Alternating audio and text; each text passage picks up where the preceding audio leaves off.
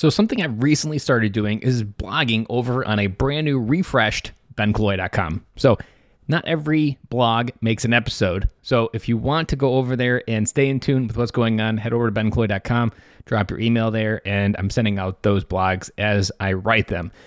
And today, I'm going to share one of those blogs that I just posted. And that answers and poses this question What was your relationship with love growing up? Or maybe a different take on this question could be Who was your best friend growing up? My grandmother was my first best friend growing up because she lived just at the end of our driveway. She was there every single day in my life from the age when I was born all the way to when she passed away when I was maybe 26 or 27. She was the first one I would see when I got off the bus, the first place I went during the summer, the first place I went when I was bored. Growing up on that farm, I was isolated from the world. We were a mile from the road, I wasn't in town with friends, and trying to find my way, and it always seemed a little like a battle for me. She was always baking, sewing, or outdoors, and was always up to something interesting to help with. Now, knowing how my son asked me to help me in all the different things and how overwhelming that can feel and that can create inside, I have a new appreciation for the patience that my grandmother had for me. She was always one to bake something if you felt sad or offer a good distraction if something terrible happened. And growing up, her love to make a pie was equal to only the math symbol of 3.14. So you knew you could always count on it and it was always constant. In 2018, at a dad retreat, I did a vision exercise. And in this vision exercise, I learned what she gave me was the gift of intentional love. It opened me up to the invitation of what love can bring into your life as an adult. But what if you didn't have a healthy relationship with love growing up? To break this down, I often use the famous book by Gary Chapman, The Five Love Languages, but not for the reasons it was written to help you love others, but to love yourself.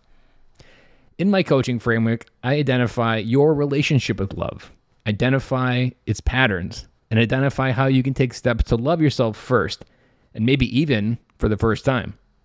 Depending on the generational trauma you've experienced, love is one of those things that we often don't realize the relationship we have with it and how subconsciously our behaviors are driven to meet that need.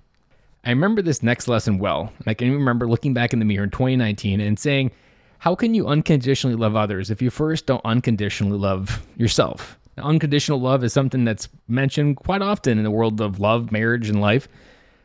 But the pursuit of it and figuring it out is something I feel like most people don't really do. They just put it on a shelf.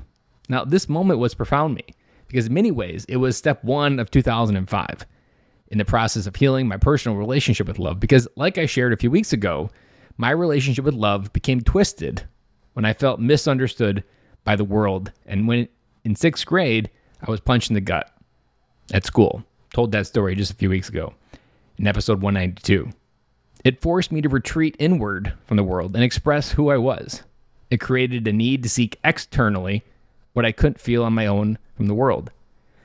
The road to self love, self healing, and better and more capable you is just more about learning to love the good in your life. It's must be learning to love the good, the bad, and the ugly of it.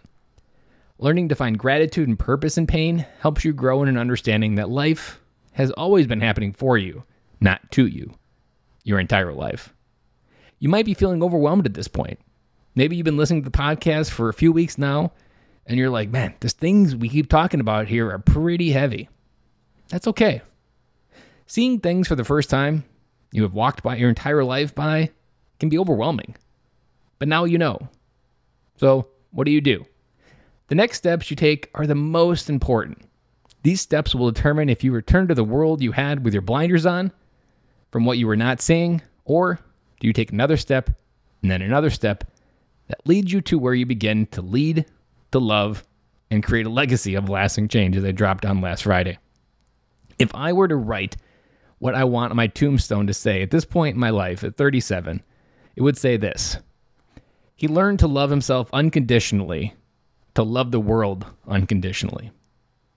Now, to learn to love yourself unconditionally so that you could learn to love the world unconditionally, that is the process that I've been going through my entire life, unconsciously knowing how it was happening for me, not to me.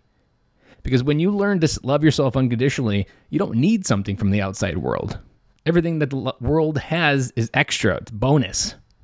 So, if you're ready to keep the next steps, if you've maybe been overwhelmed with what we've been talking about and you're ready to keep going, you're maybe a little bit worried that like you know these things going on, but you don't know. It's like a fog is set in and you're like, how do I navigate this fog when it feels like I could walk in any direction and it be the wrong one?